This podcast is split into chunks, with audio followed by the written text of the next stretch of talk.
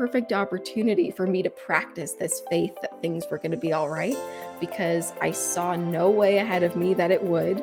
I saw no evidence, nothing was pointing to it, except that my partner was saying, I believe that it's going to be all right. Okay, well, I have two options. Either I give up on life right here, or I just decide that I have to change as a person. And if I'm going to change, I have to believe in something I can't even see. Welcome to Power to Speak the podcast.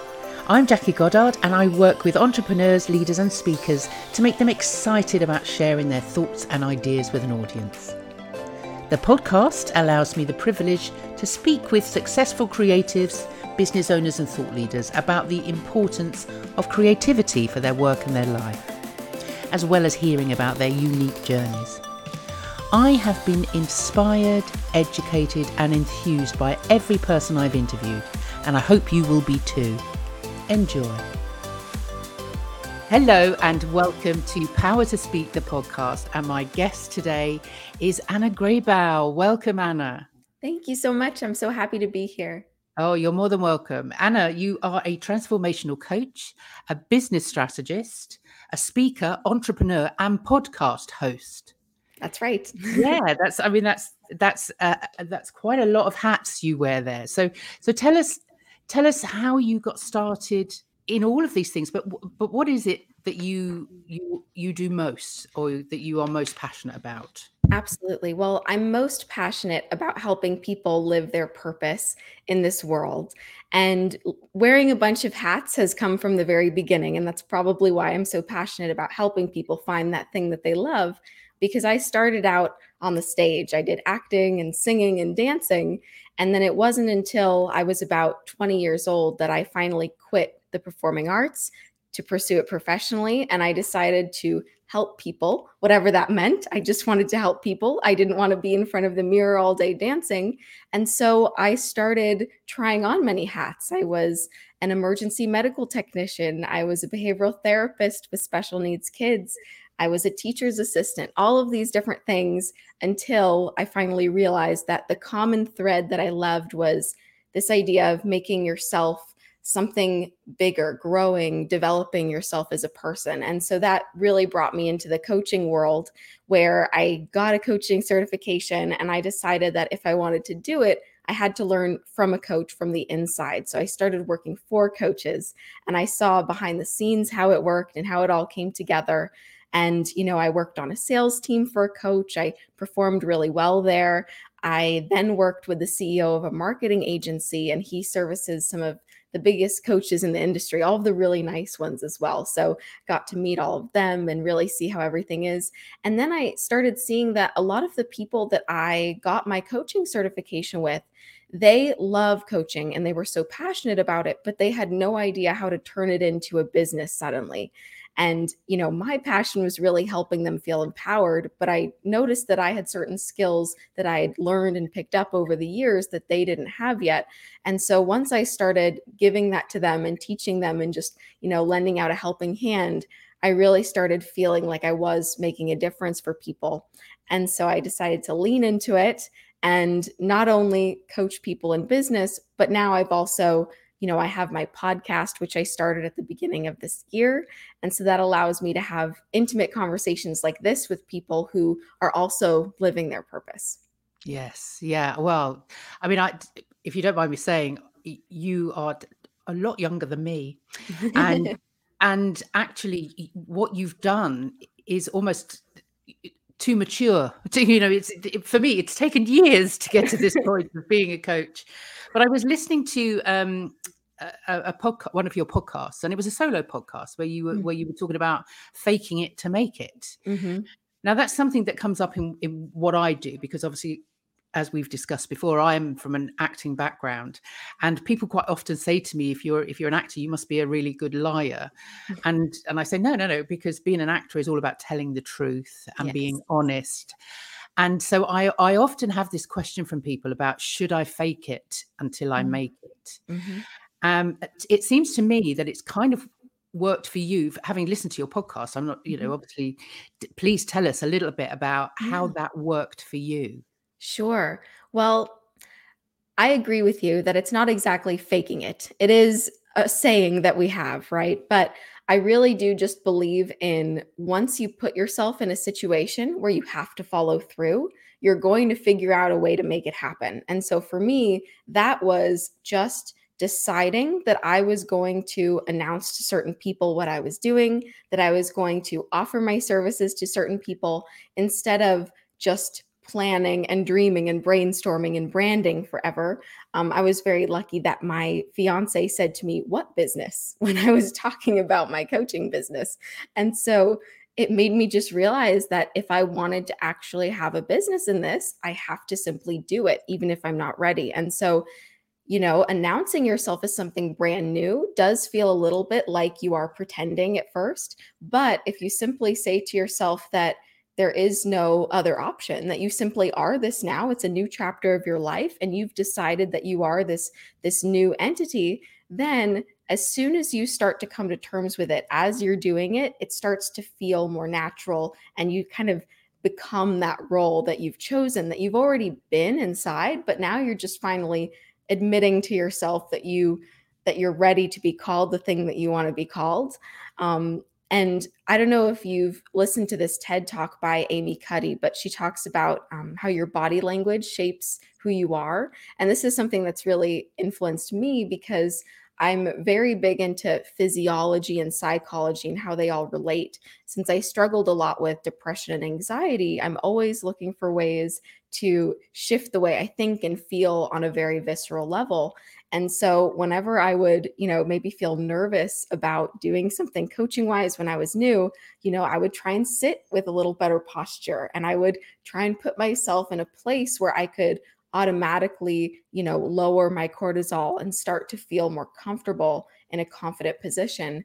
And then the more that you simply give yourself this space to feel safe and confident before doing something new, you start to do well at it. And then you realize that you're right for it. So it's kind of a process like that. But I definitely believe that anyone can do anything that they want. And if you want to, there's a reason for it. So to follow it for sure.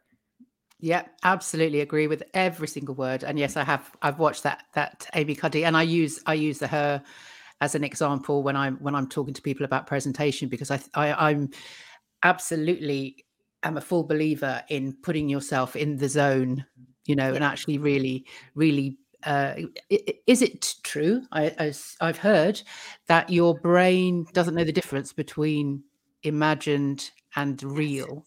Yes. So if you can imagine and visualize yourself in a space, then then that it, it will it will kind of your your brain will assume that that's what's happening.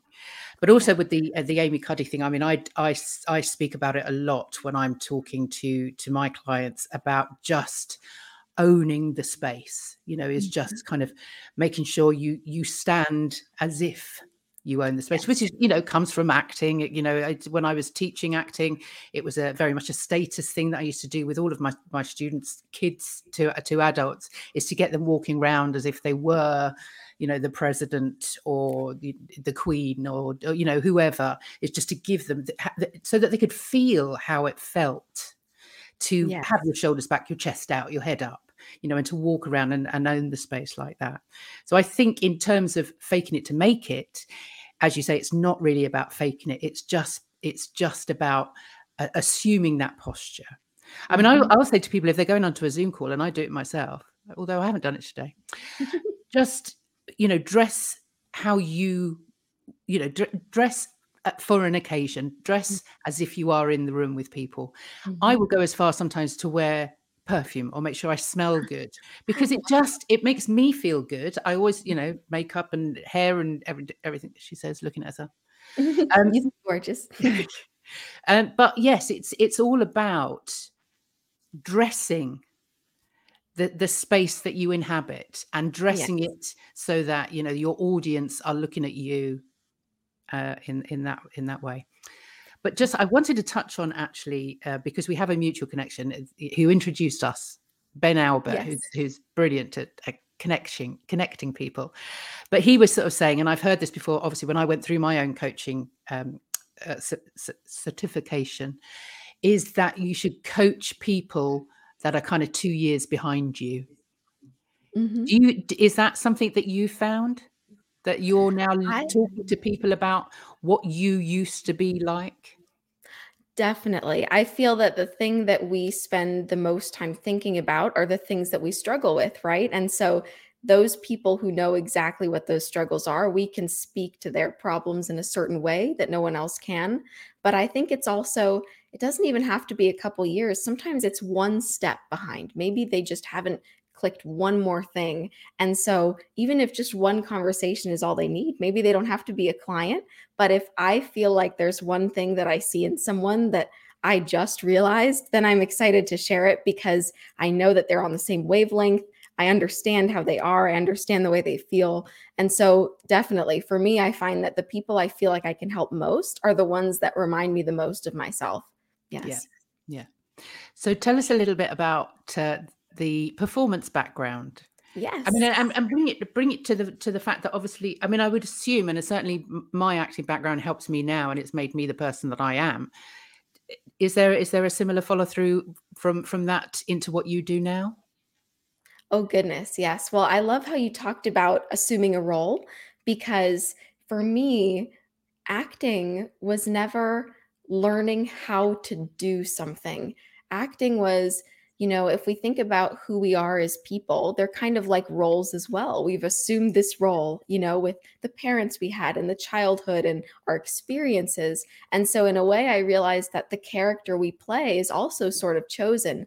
Um, and that's something that coaching sort of plays on, you know, you get to choose who you want to be. And so, you know, when I was acting, I would just become whoever this person was. And I would think about how they would feel when they woke up in the morning and what their life would be like. And I really, really enjoyed that. You know, one of my favorite roles that I really got to get into was um, playing Ophelia from Hamlet because it's very intense and different. And for me, it allowed me to simply become someone, but bring some of my own life experience into it. So for me, I definitely started out wanting to do everything on the stage. I danced since I was three years old. I mean, acting was as soon as I was in elementary school. And then singing was something I started as well when I was about 11. So all of that was just a place for me to express this creative energy I had.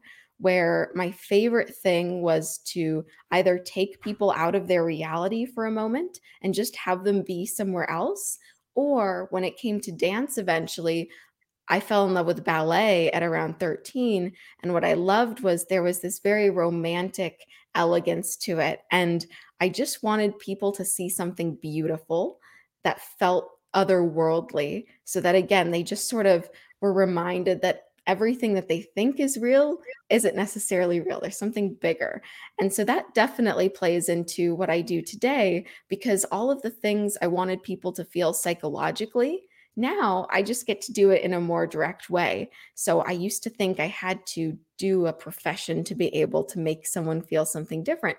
But nowadays, I really feel like I just I arrive as myself and I just decide that I want to spend time with someone and be there for them and whatever they need, I'm happy to support. And so instead of trying to be something that I'm not or trying to fit into a mold of a performer, now I just get to be me and then I get to talk to people, you know, very intimately about what they're going through. Yeah. I wonder if there is something in because I've I have thought about this before is because I certainly um speak myself about the fact that an, an actor's training and mm-hmm. obviously your dance training too is is really beneficial to everybody. You know i would I, I, would love everybody to take an acting course and learn how to learn how to improvise we improvise all the time but just have the the joy of making it up as you go along to actually you know research characters find out people's motivation all of those things. And i think that's why maybe i don't know every coach but a lot of coaches do what we do because we have this kind of innate interest and curiosity about humanity, about the human mind, about what motivates people. Mm-hmm. Is is would that be true? Do you think, from your point of view?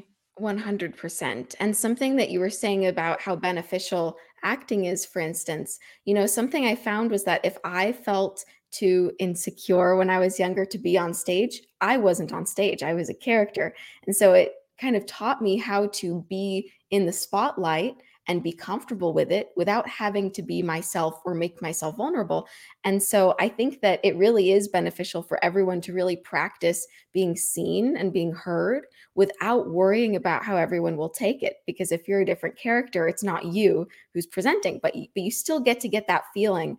And I think that it really is so wonderful when people then nowadays really step out more as themselves and they're in the spotlight because there is so much that we as humans all experience. I mean, most of the things that we think and experience, everyone else is thinking and feeling, yet we think we're the only ones. And so the more that we actually are ourselves and are open, the more that people can heal from that. And I am so fascinated by the human mind, like you said. I mean, when I worked as an EMT on an ambulance, um, you know, I would have to be there for people who had, you know, physical trauma. Some of them were on heavy drugs and some of them were, you know, feeling mentally ill. And the same thing I found with all of them was that I just wanted to have a deep conversation with them. You know, the 30 minutes in the back of the ambulance wasn't enough because sometimes I'd start to have a conversation with one of them and I'd feel like they finally felt like someone was listening to them. And I would feel like, oh my goodness, I feel like I've made a tiny difference.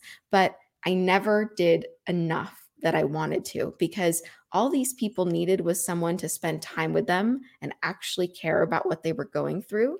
But most of them you know they were very lonely people and sometimes they you know they weren't able to make decisions for themselves. They had someone in a document who legally was supposed to make decisions for them or you know all these different things and um, i just realized that people would feel so much better if they just got a chance to express themselves and be heard and be treated like everyone else you know? Yeah Absolutely, and I I think it was Oprah Winfrey, and probably it's been said by many other people, but all people want is to be validated, really. And actually, yes. what we do as coaches is give people the opportunity. I find what I do, and I've I've said this many times, is that is that I give people permission mm-hmm. to speak. You know, yes. the power the power to speak is in them already, and it's mm-hmm. just about giving them permission and saying, actually, what you have to say is really valuable what you have to say should should be heard you know so yeah.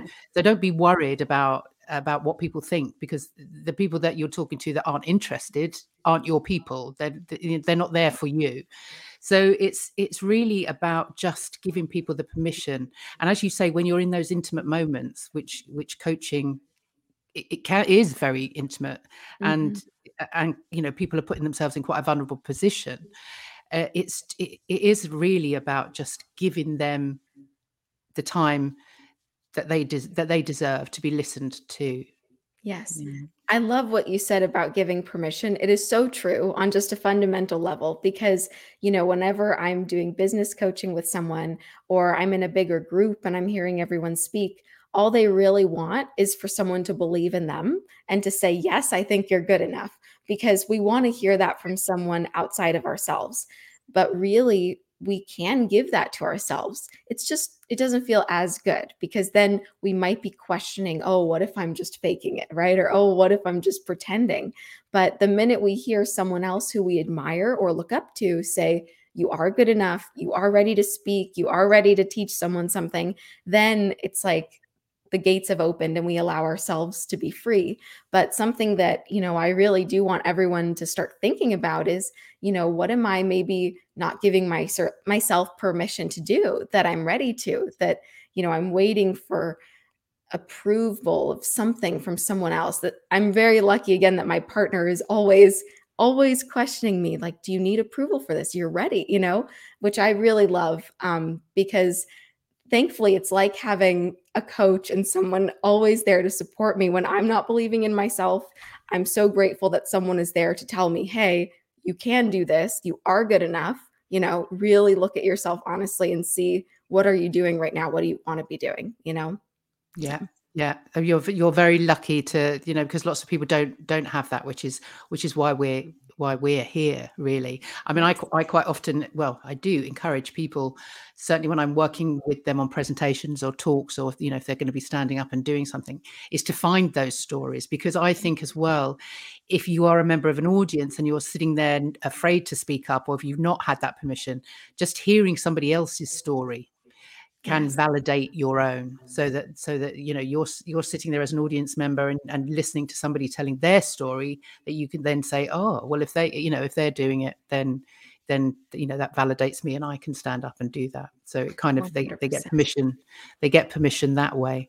But it is it is about standing up and, and being yourself and and certainly as a from an actor's point of view, it's a for me about um, being rather than playing. Mm-hmm. And it's mm-hmm. funny when you were saying about you know being a character and and sort of being behind a camera, the spotlight's on you, but you're not mm-hmm. you, yes, uh, because you are playing a character. That's the thing about acting, isn't it? And it's it's it's quite is the word paradoxical? I'm not sure. I think that, so. that actually you are as as a person in business when you stand up and you speak you you need to be you rather than play at being somebody you think you should be. Mm-hmm. So rather than playing a character, you need to be that character. You need to be you, if that yes. makes sense. Yes. It's very funny when you're saying that. I'm realizing that one of the things I've been working on a lot lately is, you know, not going into character mode because it's very easy for me to just go into professional mode or coach mode or whatever and especially you know when it comes to speaking about things because I I love being on stage obviously and when I was you know at university I practiced doing informative talks on the stage and so I did research on scientific topics and I'd give these long talks um, you know in front of the school and I really enjoyed that because, again, I got to express myself. Now I got to talk about mindfulness and meditation, treating depression. So it was a little more in my vein. But, you know, nowadays, when I actually am realizing how important it is to be authentic and actually share what's really behind everything, not just the highlights and the things that I want people to know, but really a little bit of everything. It's it's very easy to try and just put on a mask and just show the nice parts, but it's something that is a work in progress for sure of really working on how to let go of those walls and feel comfortable still being yourself in the spotlight yeah sure. it's it's not easy it really mm-hmm. isn't easy um, uh, but it's it's baby steps isn't it it's just mm-hmm. practicing those little things that you can do that would just take you one one step further one step closer so how do you help people sort of find their purpose great question well I think people already know it deep down. And so, again, it's really just giving people the chance to start looking at it honestly. You know, for me, I think it's really just you have to ask the right questions. A lot of us are asking questions that are not helpful, right? Like, why did this happen to me? Or why is this so difficult? Why can't I figure out what I want to do? Rather than, what is it that I want most right now? or what do I really want to be doing a year from now? And once we start to ask ourselves what we actually want, which is very difficult if you're starting out, you can start that practice of thinking about and writing down all the things that naturally do spark this joy in you, not just because they sound good or you know people would look up to you if you did it, but things that actually fill you with energy.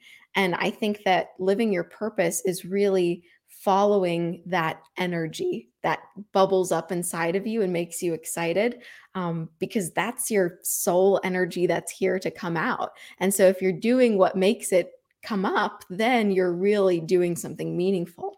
And so for me, I just try and really listen to people when they're speaking to hear what it is they might be saying without saying, the things that make them smile when they're talking about them, the things that they don't smile about, and actually just starting to ask gentle questions that help them figure out for themselves what it is that they do really want and what they really feel inspired to do or talk about or anything like that. Because a lot of the people I work with are coaches. And so they just know they want to help people as well. And they might not even know how they want to do that yet. They just want to do it in some way. And the truth is is that it doesn't matter exactly how you do it, especially in the beginning all that matters is that you take, like you said, baby steps. So one step in that direction.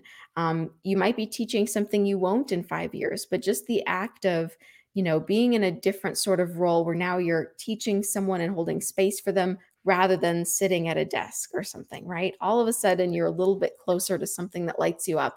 So that's my favorite thing is really just getting to know people and hearing what they really do care about underneath everything else. Yeah, I I kind of got I got waylaid by my careers teacher when I was 16 I, because I should I should have been an actor from from well I was an actor back then really. Yeah. in play in the playground I was an actor and a director and a playwright and yeah everything. Um, and then I ended up being sort of put off or mm. or sort of put into a different box because they didn't believe that acting was really a proper job. Um, but as you say that it was there bubbling inside me and it just it was never going to go away. So mm-hmm. i think i was 28 when it when finally it was like no this is it. Mm-hmm. i've got to do it. So i went off to drama school at that point. And my life has has transformed from that. I was never going to be totally happy doing what i was doing because it wasn't it wasn't me. And i do believe that we kind of come back to what we what we oh, you know it, it will surface. It will come out in the end. It will oh, you know it will come back to you. Definitely. so, so, do you think you'll be on a stage again as a as a performer? In different ways yes for sure. I definitely want to speak a lot on stage. When i originally went into sort of the coaching field the thing that inspired me was speaking um, because whenever i was down i would turn to ted talks on youtube my whole life and they would help me. Nothing else would, but just hearing one talk would move me. And I realized, you know, that's what I'm really passionate about is the ability to move someone, take them out of a state of despair and give them hope in five minutes, right? Just by speaking. And so that is definitely something I see in the future that I'm working up towards uh, for doing more of it, really, right? Not just coaching and podcasting, but I do want to be speaking on bigger stages. And as far as dancing goes, that will always potentially be in my life. I did take some dance classes with my partner, which was fun. So we might have more of that just for fun in our lives. Who knows? Maybe acting will come up as a hobby. I don't know. But I do know that as far as a professional sense, speaking about my story, things I've learned, those things will definitely be a part of my life. And then everything else that's fun. I mean, I'm very lucky that my family, they're very playful. And so when I visit my grandparents in Sweden, they always play games like charades. And when we visited them for New Year's, I mean, my 87 year old grandfather was lying on the floor with his arms going like this, like an alligator crawling, right? And so I'm very lucky that I grew up in a place where acting and playing was okay all of the time. And so, you know, I'm definitely going to incorporate that into my life. And it also feels very freeing because I've recently discovered more that I've always tried to put all of my loves into my career. Like I want it to check every single box. But I'm realizing that because a career is a journey anyway, you can't start with it checking all of the boxes, right? Like I thought coaching was going to be the thing that would do that for me. But I'm realizing that even just starting with coaching in business and helping people with those sort of initial steps in their life is a way of being in a new field that really lights me up. And then at the same time, I can go out and speak more and more about different things that also inspire me. And eventually that might grow into something that is a bigger part of my business. But really, that we don't have to try and fit everything into a box because, like you said, it will come out anyway. And I've tried to shove things into boxes, I've tried to, you know, squish it in there. But no matter what, we're not ending here, just taking a quick break to remind you that you are listening to Power to Speak, the podcast. And we'll be right back after we hear from our friend, fellow podcaster, and teller of tantalising tales from the Storytelling with Puck podcast, Stefano Capacchione. The story I'll, I'll read for you. There once were three little girls this is a dream that I think really shows how we view transformation. Dreams, emotions, empathy, connection, stories. Storytelling with Puck. Find your next tantalizing tale on your favorite podcast platform or at puckcreations.com forward slash storytelling with puck podcast. But no matter what, even if it's a good box, I just end up depressed and needing to move out. So, yeah. Know. Yeah. The, the box can never be big enough. No, never be big never, enough. Never. So, I need seven yeah. boxes. yeah. Yes, yeah, I I absolutely can, uh, can yeah, I can see that completely because yeah, I I can't fit anything into a box, and I always say to people that I, you know my my last sort of thirty odd years of working has been like a jungle gym. It's gone all over the place. It's not mm-hmm. gone. Oh, I got on this here. I started out as a fashion designer, so I was actually designing clothes. Wow. And you know, for the high street and stuff. It was never, mm-hmm. you know, a big, amazing fashion designer although I was in my head, mm-hmm. but mm. it just it wasn't for me. It was it that you know that stuff that was inside me wasn't that person, and yeah. so I'm you know I transferred over to theatre and made costumes and then b- before you know it they are there i am at drama school doing what i love mm. and and so it is that kind of jungle gym thing mm-hmm. but i mm-hmm. love the fact that you are looking at getting on stages and mm-hmm. speaking mm-hmm. about your experience and, and, what you've done because i think i was talking to um, a, a, public philosopher yesterday called tom morris who's mm-hmm. amazing mm-hmm. and i did my first live speaking about speaking with him because he's he's an amazing keynote speaker tom morris um, is very much uh, a teacher speaker so mm-hmm. everything that he does on stage and he, is about really sharing and about uh, the audience rather than yourself. And again, that goes back to another TED talk that I watched. That I don't know if you've seen Nancy Duarte. Oh yes, I think I have yes, seen that one. Who, mm-hmm. who, puts speeches together, and she, uh, you know, and she says it's really not about you; it's about them. And mm. actually, you are there as a as the mentor, and they they are the hero of the hero's journey, and you are the mentor. They're the Luke Skywalker. You're the Yoda. Yes.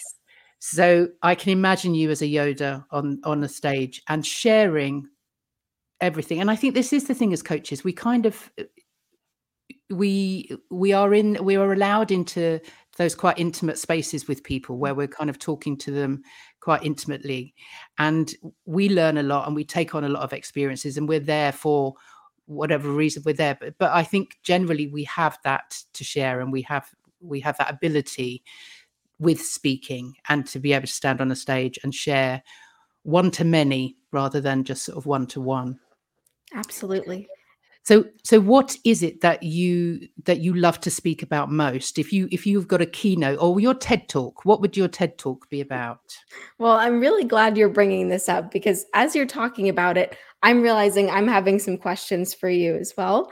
Because when it comes to speaking i just know that I want to inspire people, I want to move them, and I also want to give them some sort of connection to something bigger than everything that they already know and understand. Because for me, I really used to think the world was out to get me. Um, I adopted some beliefs growing up that the world was a scary, bad place. And if something good happens to you, something bad is around the corner. And so for me, it was very challenging trying to figure out how life was going to go because I was always worried about something bad happening. And the only thing that really changed that was once I started having faith in the universe, right? Not in some specific higher power, but just learning how to trust and surrender to something bigger than myself that could provide some sort of security or safety or happiness. And the minute that I realized that I really didn't have any faith in the world being there for me, I decided I need to make some faith happen because I was doing one of those personality tests and I got a one out of 10 on faith. I rated myself as having one out of 10 amount of faith. And so I just decided I need to figure out a way to believe in good things happening and to believe that things are going to turn out well for me. And I don't know exactly what steps were taken in the order they were, but I do know that little by little, I either had opportunities to have faith, like maybe something really difficult happened and I had to believe that it would be okay. A very big thing was in 2020, my fiance and I were living, and a family member came to stay with us who was not well mentally and they had some very challenging times in our home and it was a very trying time for all of us, very scary. And we didn't know if this person was going to be okay. I didn't know if I was going to be okay. I started unraveling as well. And so it really was a perfect opportunity for me to practice this faith that things were going to be all right because I saw no way ahead of me that it would. I saw no evidence, nothing was pointing to it, except that my partner was saying, I believe that it's going to be all right. And I didn't believe him. and so I just said, okay, well, I have two options. Either I give up on life right here, or I just decide that I have to change as a person. And if I'm going to change, I have to believe in something I can't even see. And so I just decided to have blind faith, as they call it. Basically, I felt like I was closing my eyes and taking one step in front of the other and seeing what happened.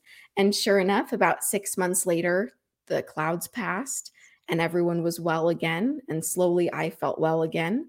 And now it's it's not as if it never happened because we're actually all stronger for it, but it's definitely so different than it was in that moment. So for me, there's a lot that has to do there with this personal internal journey, which I'm still trying to figure out exactly how that message will be, of course. But something that might be helpful as well for those who are trying to figure out what they're going to speak about or if they can speak is this idea of do I have something worth sharing or am I ready to speak, right? I think everyone feels that. And for me, you know, I've allowed the excuse that I'm younger than everyone to sort of limit me um, because a lot of people, they have a lot of life experiences or they don't, right? I've crammed a lot of life experiences into the quarter century I've been on this planet. But still, I tell myself that I don't have as much to share as someone who's been here twice as long as me, for instance, because I figure, oh, they've had more time to learn or figure things out. And I think that no matter what your excuse is or what your reason, everyone can find something that makes them feel like they're not ready or they, they're not adequate. So, something that I just wanted to throw out there as well is this idea that, you know, that everyone does have something to share. And you know even though i'm still figuring out exactly what that true resonating message is i know that there's lots of things all of the time that i feel i want to share with people you know as they come together. Yeah. I mean that's that's a very powerful story what you went through you know and that's that is a story that i think will really resonate with lots of people. And it is that that that decision whether I mean, I I age 28, so not very much, not much older than you. I am twice your age now, um, but I at 28 had breast cancer, and for me, that was that was a moment in my life where it was like, well, either I give up now, right, or I, like you, blind faith, just had to go with it, mm-hmm. and it transformed my life. Wow. You know, that was the point when I thought, right, I'm going to drama school. I've got to do it. Goodness. And so I absolutely understand that that those powerful experiences that we have. And I, I, was in a play once before that happened. And the last line of the play was, What doesn't kill you makes you stronger. Mm-hmm. I had no idea what that meant when mm-hmm. I mm. spoke it. Every single every single night I went on, had no idea what, what I was talking about. now I know.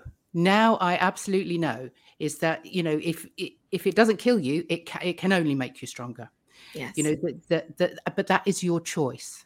That's that's mm-hmm. a choice that, that we have the privilege of making. You know, we, yes. we do have that capacity to make that choice.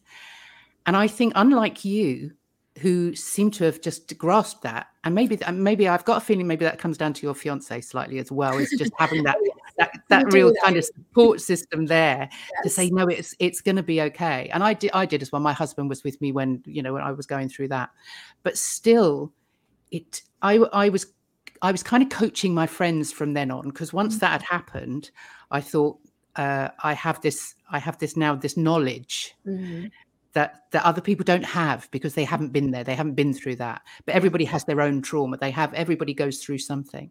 Right. and so i kind of counseled all of my friends until eventually i thought no no no this is you know and, and in my teaching when i was teaching classes when i was teaching acting it would come out then and i mm. could feel it. I could feel that's where it came from. It wasn't just the actors training but it was the experience that i'd been through.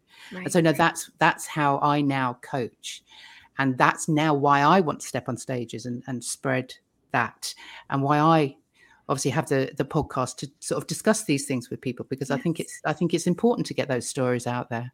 And I, yeah, you're doing an amazing an amazing amazing job. And and the the um the podcast mm-hmm. the premise is the premise of purpose. Mm-hmm. Which yeah. I've got. Let me show the, the picture of because it's a lovely, beautiful picture, pretty in pink. Mm-hmm. So tell us tell us a little bit about how that came about and what made you want to start your podcast. Oh goodness. Yes. Well, when it comes to purpose, I do need to go back to my dancing because that was where my whole purpose identity started. Um, I thought I was just here to be an artist, a creator. And then when I realized that dance wasn't giving it to me, I decided that I was going to find whatever this purpose was. And so I just set off on a quest to help people and to find my purpose. But as I went along, I started realizing that just focusing on the things that made me happy was a great way to sort of find my way. And then as I was coaching and more coaching in business, there was still this part of me that really wanted to talk about the soul's journey, you know, and really wanted to go into that. As you were talking about this experience that I just had and how that was a story, it truly it just showed to me that there is an exact mirror that I experienced in dance earlier by myself all alone.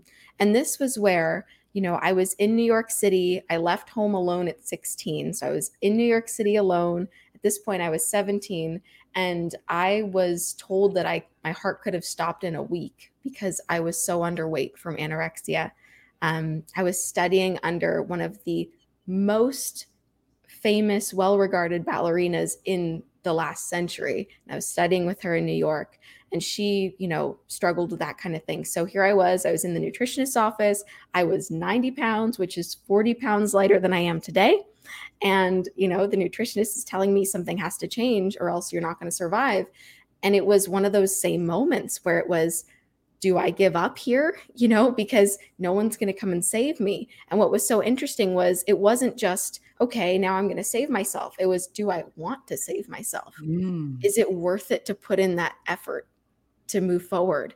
Because again, when you're up against these, what doesn't kill you makes you stronger moments, in order to not perish, you have to become someone else in that moment. And so I'm really grateful that you helped point this out because I'm starting to see a pattern here. But it really is that sort of thing that has inspired my podcast. It's these moments in people's lives where they've really become someone bigger than they thought they were before because I really do believe that's part of our purpose. And they start to show people that they're capable of so much more than they originally thought. And I just love what people have under the surface that they're still discovering. And so I was actually on a walk in nature and I was thinking, I have something to share and express. And how can I do this? And then it just occurred to me purpose why are we here? I want to hear that. I want to talk to every single person I meet and ask them about their life and their purpose. And then when I figured that out, I realized, well, great. Now I have something to talk about and to start. So my podcast is really there just for me to mostly talk to people who are chasing and following and living their purpose, those who've been brave enough to actually choose that path rather than going after a box, but choosing to go their own way. And all of the normal struggles and setbacks that come with it, and then the triumphs so that people can hear that it is great to follow your purpose, no matter how scary it may seem. Yeah, absolutely. Absolutely. Um, so, which came first, the, the podcast or the coaching? The coaching came first. Yes. Yes. I started that several years ago. And at first, I was, you know, studying coaching that had to do with some quantum physics and, you know, mindset and things like that. But that was really just a foot in the door. Um, you know, that's all related to possibility and potential as well. But really, the thing that I just love is, again, human potential, helping people see themselves in a way that they are that they don't even see themselves as yet and then being that example for other people as well. It's like this ripple effect of people really connecting to a certain sense of security and peace and knowing in who they are that they get to keep exploring more and more throughout their life. Yeah yeah. I mean just very quickly from from what you were saying before it reminded me again of, of the conversation i had with ben um, around stacking mm. stacking experiences and stacking skills because everything that we kind of become and it, it, all of those things i think push us towards our purpose because mm-hmm. we kind of the layers of, of everything that happens in our lives um, and and our job as coaches is to draw that out of people and find those experiences that, so that they can do that for themselves yes definitely yeah. and that's why I'm so grateful that I've recently had some more mentors in my life because, you know, they always say that the teacher arrives when the student is ready. Mm. Well, you know, for several years, I was saying, Where is my mentor? Where is my mentor? Because in dance, I had mentors and that was easy. You know, it was find an amazing dancer and then someone who you really connect with. But then when it came to my life, all of a sudden, where am I going to find a mentor for living? And, you know, I worked with different coaches, but it wasn't until the teachers came to me separately in divine timing that I actually was with the right people who saw me in a way that I didn't even see myself. And they were able to speak to me in a way that hit home so well that I just knew that they saw me. And there's something so comforting in that. So I really do think there's something very powerful in having a coach or a mentor who does see that bit in you, um, yeah. who is in that space themselves where they can allow themselves to become like a mirror for someone else, right? Yeah. Because yeah. if we're in our own ego and our own thoughts, we can't fully be there for someone else. But a coach who does the work themselves and chooses to be there for someone else, we can be a completely blank palette for them to come with all of their colors and for us to show them this is what I'm seeing, right? Yeah, yeah, absolutely. And that's that's what I love about what I do um, is just the, the fact that I can be that mirror. Mm-hmm. You know, I, I started when I started Power to Speak, I was almost a voice coach. So I was mm-hmm. working mm-hmm. with people really fundamentally on on how they sounded mm-hmm. and how they sort of showed up. Yeah. But actually, through the coaching coaching I had, was yeah. to really see those those levels and, and and the fact that you are that mirror you know mm-hmm. that you can stand there and you can sh- you can sh- shine that light mm-hmm. on all of those parts of that person that they can't see for themselves or that you know they're so so um so overwhelmed mm-hmm. with what's going on around them that they can't see the little you know those little nuggets of goldenness that actually yes. you know that that come come from inside them that that's always been there you know and that's what's lovely about what we do i love that so so tell tell me a little bit about you've got a, a new coaching program coming up so tell us a little bit about that because that starts very soon Yes, I have a challenge coming up in November, November 7th through 11th. And this is all going to be about launching your coaching business. So there's so many people I've met who they have this passion in their hearts and they know they want to do something. And a lot of them just haven't been able to get the momentum going in a way where it starts to naturally grow and build. I know one amazing woman who's wanted to do this for 10 years. And so there are a lot of people who have this passion to be something for someone else.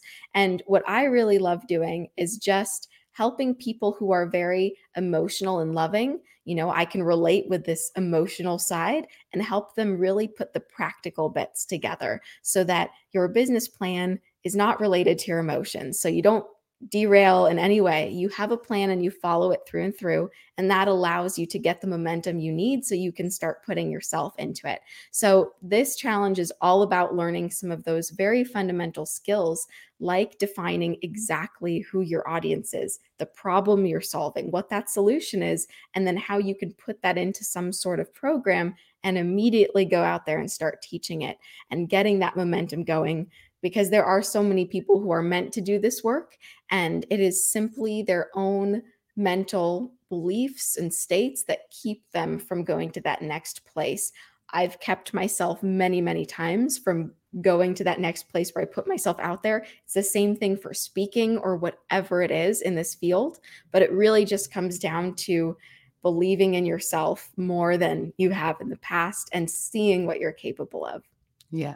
So are you looking for people that are already coaching or people that have never coached before, but it's in the back of their minds? Or It's truly for anyone, whether you're already coaching or not, but just someone who has not gotten the business aspect rolling. It is not consistent. It isn't looking exactly the way they want. This is for really creating one of those tangible plans so that you don't have to try and figure it out as you're going, but you can create something and follow it and test it and have more of a meticulous process to keep you grounded while you're discovering yourself. Yeah.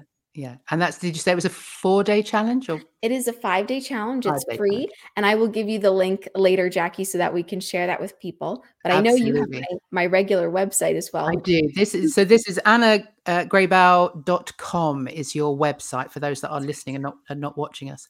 Uh, But yes, I will put all of those links in the in the bottom when it uh, when it goes out. Brilliant. Well, let's let's do some very very quickly before we wrap up some fun stuff. Yes. So I know that you speak fluent Swedish, and, and obviously from what you've said, your family are Mhm. are from Sweden. So tell us a little bit about that. Yes, sure. Well, my dad is from Sweden. He he was originally a jazz guitarist, and so he went to the Berklee College of Music when he was 19 in the U.S. Went back to Sweden, and then came back in his 30s to study um, film composition under Jerry Goldsmith, which was very cool. Yeah, so he ended up coming to LA, and then thankfully, at the same time, my mother moved from New York to LA, and she's Greek American, and then they met they got married in not married they got engaged after three months of meeting each other so they got engaged and then within the next year they had me they bought a house and they got married three times so Three times. Oh, with the Greek, I can imagine the Greek side. Yes they got married once in la once in new york and once in sweden. So they didn't go on a honeymoon but they had three weddings in one year. And so you know that was that was really fun. And i was lucky that my father only speaks swedish with me on purpose so that i can be bilingual. And that's allowed me to go back to sweden every single year and visit my aunt and uncle cousins and grandparents and really you know develop that relationship with another part of the world which i really Yeah. love. And i did live there for a couple years um, after i lived in new york for dance. I moved to sweden and i was auditioning for ballet companies all over europe. And uh, one of my favorite auditions was in London, actually, for Disneyland Paris, which was Okay. very fun because one of my lifelong dreams was to be a Disney princess. Um, and I was this close to actually getting to try on a costume. I was very close. I'm only five foot one, so I'm very short. And they have parameters around being a dancer at Disney. So I didn't fit the parameters, but I was in the height range for a character of either Tinkerbell, Alice in Wonderland, or Wendy from Peter Pan. and so out of 250 people in the room, we got down to 12 and I was there. And then the final check was the head profile check for if you'd look good in the wig and it wasn't the right thing, but I was this close to trying on a Tinkerbell costume. Oh, oh, you'd have been a fantastic Tinkerbell. Oh, Thank you. Thank you. But those are just some of the fun things. And also, speaking of my fiance, whom I obviously adore, he was a jazz guitarist as well. So the minute that he wrote to me, which was two months after I moved back from Sweden, and I saw that he was a jazz guitarist, it was it was just fate. It was I had this voice in my head that said, "Well, if you answer him, you're going to marry him." and at first I'm saying, okay, voice, don't be silly. But just like you were saying, there are these moments where you, you know, you feel this pull or this this thing. It was the same thing. It was just something bigger is at play here. And you have a choice always what to do, right? You can choose to go a certain way. But if you do choose in the way where these voices are sort of nudging you, then you can open up a whole new world that you didn't know existed. Yes. Which yeah, is what happened for me. So yeah. So is he Swedish? no, my fiance is as American as it gets. He is so perfect. Um, he and I went to the same elementary, middle, and high school, but never met. Oh, Yes, he is three years older, and his younger sister is the same age as me. So his mother brought over some photo albums once, and we were just going to look through them. And I am in photos with his younger sister, just me and her in the school like pageants, and we happen to be standing right next to each other. And there are all these photos of me in his photo albums. It's really wacky. But yeah, so he's um he's American Jewish and his dad's from New York and his mom's from LA. So he has this very um sort of like LA, New York energy to him, which is a great compliment to when I'm sort of more soft spoken. It always helps me get out of my shell, even when I don't think I'm ready. So it's yeah. amazing having people in your life that really bring out the best in you for sure. Yeah, absolutely. Absolutely. Yeah. So, did you ever learn Greek? No, um, my mother didn't push it as much because she didn't learn it fully when she was growing up. Her grandparents, I believe, are from Greece. So it's a couple generations back. Right. But I can count to 10 and I can say, I love you. And that's about it. Galispera, I think was all I ever. Yes. Yeah. Yes. As, before we go, I've just one last question: the bucket list, because mm-hmm. I think we had a conversation before when we when we first met about um, wanting to be on the Broadway mm, stage. Mm, yes. Is that still on the bucket list? Oh, goodness. Well, hey, if I got invited to be on Broadway, I would never say no. I love Broadway and theater, musical theater. Oh, one of the loves of my life. We actually just watched Guys and Dolls a couple nights ago. so, Broadway is something I adore. If that was ever an opportunity, I would say yes in a heartbeat. But anything that just allows someone to be creative and express themselves on another level, that's my favorite thing. Yeah, Broadway is my bucket list too. So if there's any producers, directors out there, any anybody that wants to put us on a Broadway stage, we're, we're up and ready for it. I love it. well, thank you, Anna. It's been a joy to talk to you. Thank you so much for your time today. Thank and you. I look forward to speaking to you again. Me too. Soon. Thank you so much for listening. If you like what you heard, then please leave a five star review on whichever platform you're on. And if you'd like to receive information about future guests or would like to know more about Power to Speak coaching, then sign up for our fortnightly newsletter at powertospeak.co.uk. And remember, check out some tantalising tales and magical moments from Storytelling with Puck. Find them where you find your favourite podcasts, or head over to puckcreations.com forward slash storytelling with puck podcast. Bye for now.